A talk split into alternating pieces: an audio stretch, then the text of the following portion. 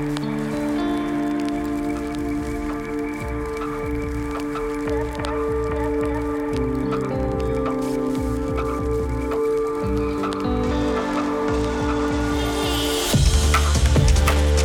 Wanderers. I'm Ethan. How are you? Wonder Feasts have arrived, and we are so, so excited. We're bringing together our favourite chefs, restaurants, and culinary magicians in the fields this December. Today, I had the chance to speak to one of those chefs who will be dishing up sustainable fare in the fields, Chef DK of Haoma here in Bangkok. Haoma is a self sufficient restaurant that champions urban farming and sustainable food management.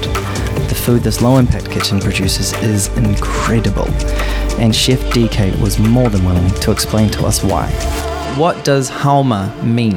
Bro, Haoma in Zoroastrian uh, mythology, or which uh, which is actually all Zoroastrians later moved to India, and it was a community in India called the Parsis.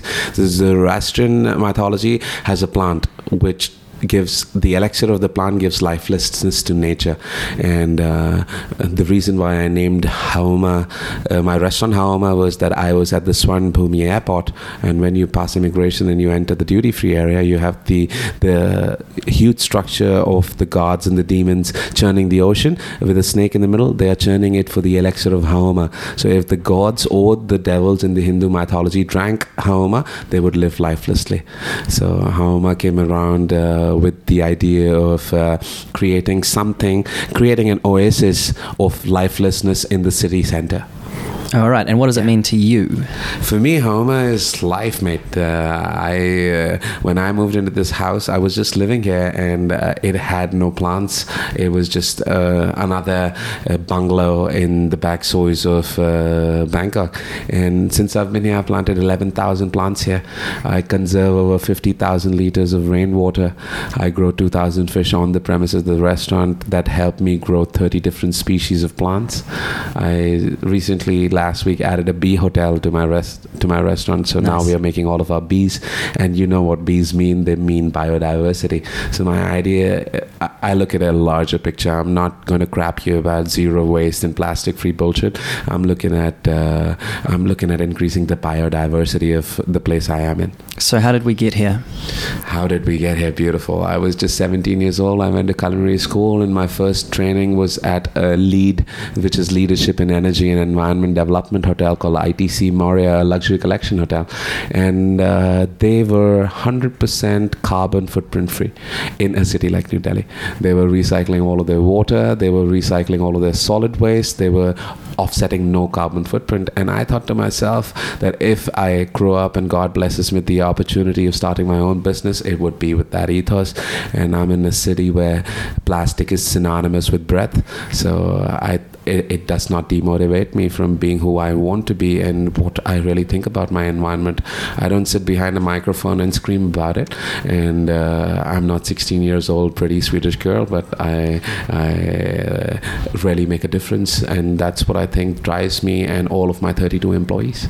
And how did you get from that vision and that belief and that experience to actually practically creating it. I mean, we're sitting just around the corner here in this room from, as you're saying, a, an urban, a garden in an urban setting that is effectively supplying an entire restaurant service. How did you, how did you come to, come from, okay, this zero carbon environment to your own business that can sustain that? Uh, absolutely. So uh, when I, uh, when I quit my job as the executive chef of the Fraser Hotel in Soi 11, I started a food truck, and I that was how how I first came to Wonderfruit. I was going to ask. That's great. You could go for it. Yeah. So I first came to Wonderfruit, and I had just around the corner built my food truck, and it was just 20 days old when I when I did come to Wonderfruit, and uh, that's how I know Jane.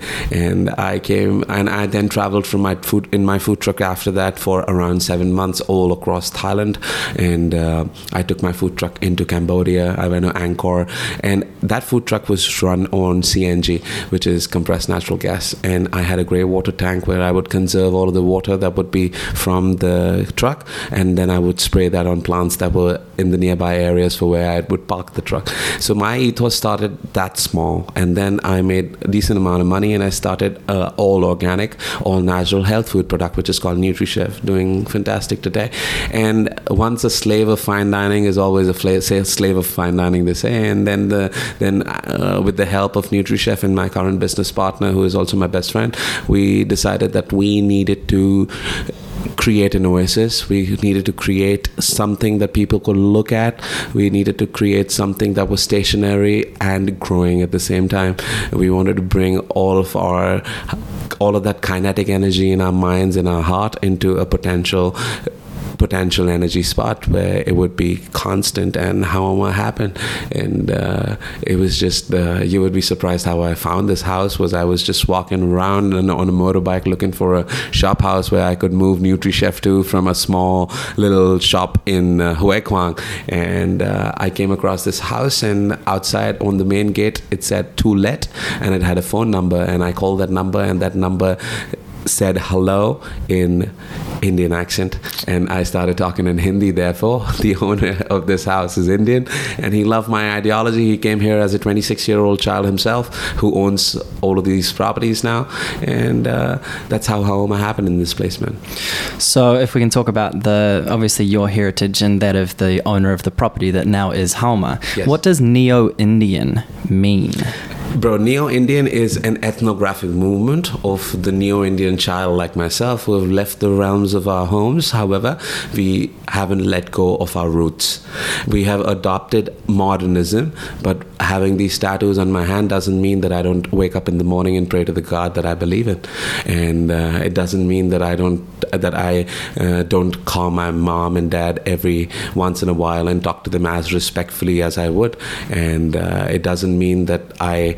Uh, it means that I can fly business class and go home and still sit on the floor and eat dal chawal, which is lentils and rice that is cooked in each one of our households. So neo Indian is basically the idea. It's an it's it's basically an 8000 year old culture that has modernized itself today uh, the indian culture however uh, we do not let go of our roots we just modernized our being without letting go of our soul So, do you identify then as part of the diaspora? Absolutely i do identify it as the part of the diaspora Yeah, Yes. interesting. And how, how many adherents do you think you have to this? It, it, I don't know. Is this is this a term that you have uh, come up with, or is this something that you adhere to? No, uh, there is no other neo-Indian restaurant. Right. this is a term I've come up with because I uh, personally believe that my food reflects that. If you look at the food that I do, uh, my food reflects pre-colonial culture. So most think that the British, with the East India Company, India. However, the Dutch, the French, and the Portuguese also had several colonies of India. The last colony that was given away uh, back to the Indian Constitution was in 1972, the city of Pondicherry by the French. So just around 50 years ago, we had strong influences of European culture into our society. However, I personally feel that influences are not a mandate on a man's existence. Uh, I can step back and go to what my how my forefathers lived, how how my grandparents lived in pre-colonial existences, and I can adapt that without letting go of my modernism. I don't have to drape a saffron cloth around my neck to be able to be called Indian. So uh, I, that is how I coined the term neo-Indian because this is exactly what my food is. My food is food like some of the recipes I, I cook age back to 400 years ago 600 years ago and i've just uh, i'll give you a fun fact that the french colony of pondicherry did this soup that i cook in my restaurant right now called pouillabaisse which is the mother of the french bouillabaisse All right. Okay. Yes. Bouillabaisse, yeah. yes So, if we can talk about your sustainability practice and how that is incorporated in your kitchen. yes What does it mean, and what is the role of of the low impact process? Wh- What does it mean to everybody in your kitchen and to the process that you take?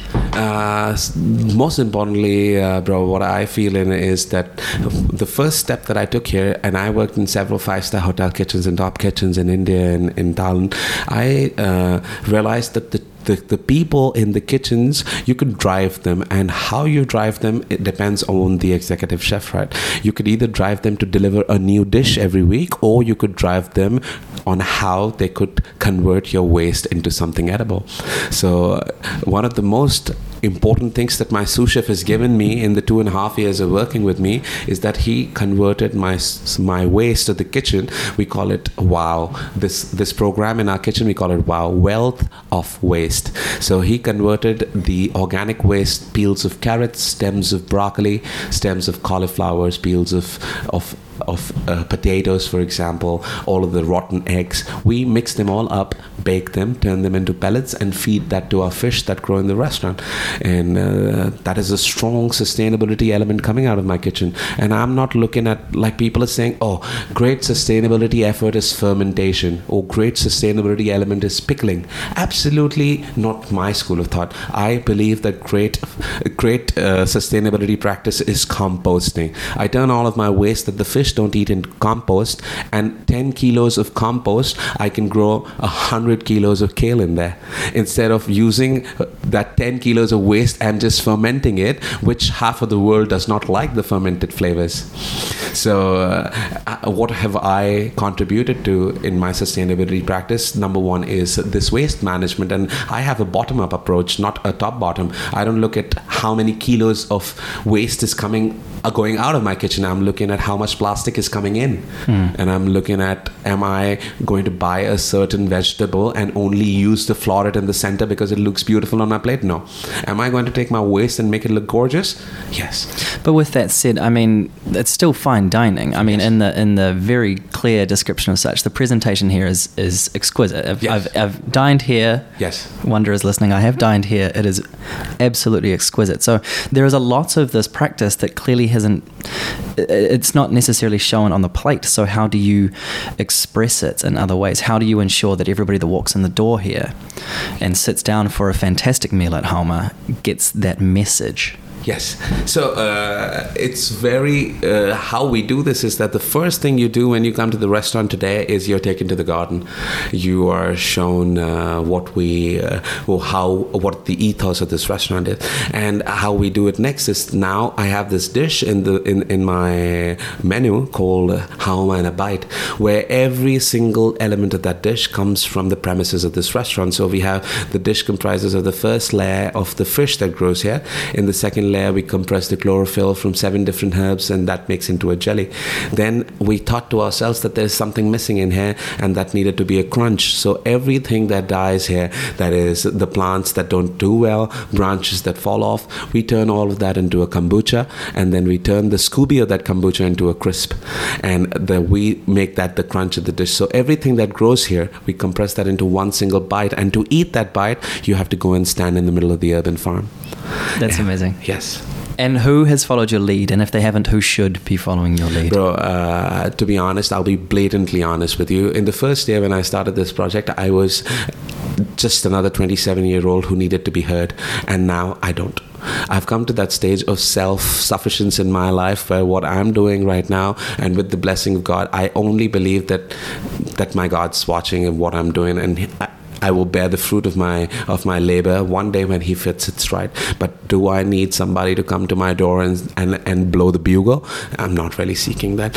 Who am I doing this for? I'm doing this for myself. Call me selfish. I'm saving the environment for myself and my children that I'll have someday and then the girl I'm gonna marry and the parents who, who gave birth to me. I'm just trying to save the environment from them, nobody else, because if nobody really wakes up, who am I to wake them up?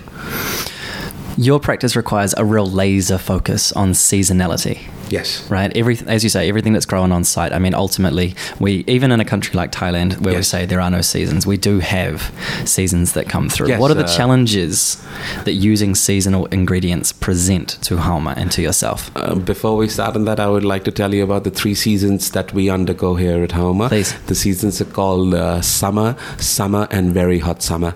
So I always describe it as uh, when people ask about about seasons, I say we have blue sky, grey sky, and brown sky. Those are the three Right. seasons, and you can get them all in one week. Yes. so uh, at Haoma, seasonality is super important to us because we work with a farm in Chiang Mai called the Green Garden Farm, and we also work with other suppliers that work with us. You'd see if you go to our Instagram or you go to our Facebook, you will see us doing a lot of videos to create some awareness about that how I first came to this, I would like to reiterate that and speak about it. That when I was working for the luxury collection hotels, I was a junior sous chef. I would go to the receiving department where most of the produce would come in, and there would be this giant board in the department where there would be the carrots that come in should look like this, the cauliflowers that come in should look like this, the what comes in should look like this. Even when you go to a to a talat or a supermarket, if a leaf has a certain a few holes in it, you don't consume them. However, the leaves have hole on them because the caterpillar ate it, and if there was chemical on it, the caterpillar wouldn't eat it. So that means it was chemical free. So we, in our minds, have gone to such extents of visual appeal that we have defied our own reality. So we are now, when we are working with seasons, the chefs are creating menus first and then asking their purchase department to go find the vegetables and meats and seafood for them. However, we don't do that in, in Haoma. We ask our suppliers that we are going to do a new menu in November. What is it? What is going to be available? And then we put it up on a chart like this, right next to you. You see, we Yep. have our own practices. We put it up on the wall like this, and then we start writing it down on a bottom up approach on natural menu development. Okay, this month we're gonna get tomatoes, we're gonna get chicken, we're gonna get pineapple, we're gonna get uh, we're gonna get onions, we're gonna get say 10 other ingredients like that. And then all of us from the kitchen, seven of us, we sit down here and we're like five different ways you can use this tomato in, 10 different ways you can use the chicken in. And that's how we break down our menu. And the best elements that come out of that, we work on that. We every single day, in every single time we make the menu, there are multiple decisions I might I must take.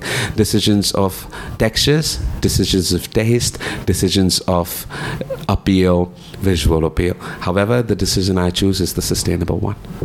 That's amazing. Yes. So Haoma has been described as plant focused, plant forward. These are terms that are often bandied about when described. What are the challenge? uh, Sorry, uh, what roles do meat, fish, and seafood play in your menu? Uh, fish and seafood play just as much role as plants play in my menu. I uh, do a vegetarian menu, a plant-based centric menu. However, uh, we have a complete protein, a non-vegetarian protein-based menu as well. So we do a 13-course tasting menu, which is based on different produce that we can get available, and then we have an exact parallel 13-course vegetarian menu on the side. So if there is a perception in the listener's mind that it's a vegetarian, plant-based centric restaurant, we are not. Uh, do we put a lot of focus on plant-based? Yes, because it is super easy to sprinkle a little bit of salt on a wagyu and grill it on both sides for one minute each and eat it, rather than doing the same with the kale. Hmm. So yes, we put a lot of effort in making our plant-based dishes even more delicious than we do on our pro- uh, non-vegetarian protein-based dishes. Do you believe we're heading towards a post meat future? I think we are heading towards a post-meat future. We are actually, which is not a trend. This is traditions. Back in the day, when we would sit on, so I come from a household where there's a temple in the house. I must tell you this. So my grandfather and my grandmother, my parents are all pure vegetarians, and they're pure vegetarians not because of the reason that they don't like eating meat, but my grandfather used to say that back in the day, uh, or uh, when they were younger, all plants and all vegetables could be held in these two hands and could be eaten directly raw. However, meats needed to be processed and eaten with a cutlery. So God did not intend you to eat meats just as largely as He intended you to eat plant based. And going back to them is definitely not trendy. It's just going back to our traditions, man. And just like I say for organic and sustainable practices, our parents, your parents, my parents never eat vegetables, ate vegetables with chemicals in them. This is uh, eating organic is not trendy. I don't know why we're being charged so much money for organic produce on a shelf these days, whereas it should be cheaper because pesticides cost more to put in there. And all you need to do for organic produce is be a little bit more vigilant. So uh, it, this is so trendy right now, and in Yeah. the name of trend and marketing, they make so much money, and they deprive children, they deprive us, they deprive our parents of eating clean, which is our right, and that is what I propagate here in Haoma. You come here. With true love and honesty, I'm going to create you a meal of care, which is going to be antibiotic and anti-pesticide. Whether it's meats, whether it's seafood, whether it's vegetable, that's my ethos is with love and care. And that's how I base all of my menu, and that's how I base all of my wine list. When you come to my restaurant and you ask for wines, my sommelier will never speak to you about what grape you're having, what minerals are in there, what terroir it comes from. Not at all. We talk about only three things. We talk about who the farmer is, what his story is and did he love his land. So if he loved his land, he wouldn't put chemicals in it. So it's mm. biodynamic and sustainable wines. What his story is, that is he as cool as us? If he's as cool as us, he should be on our menu. and how has the response been? I mean, you've been sitting here for not a terribly long time now, Haoma, but you've certainly two years. And uh, man, uh, God is kind. Uh, I haven't sold my liver or my kidneys yet to pay the salary, so we're doing pretty well.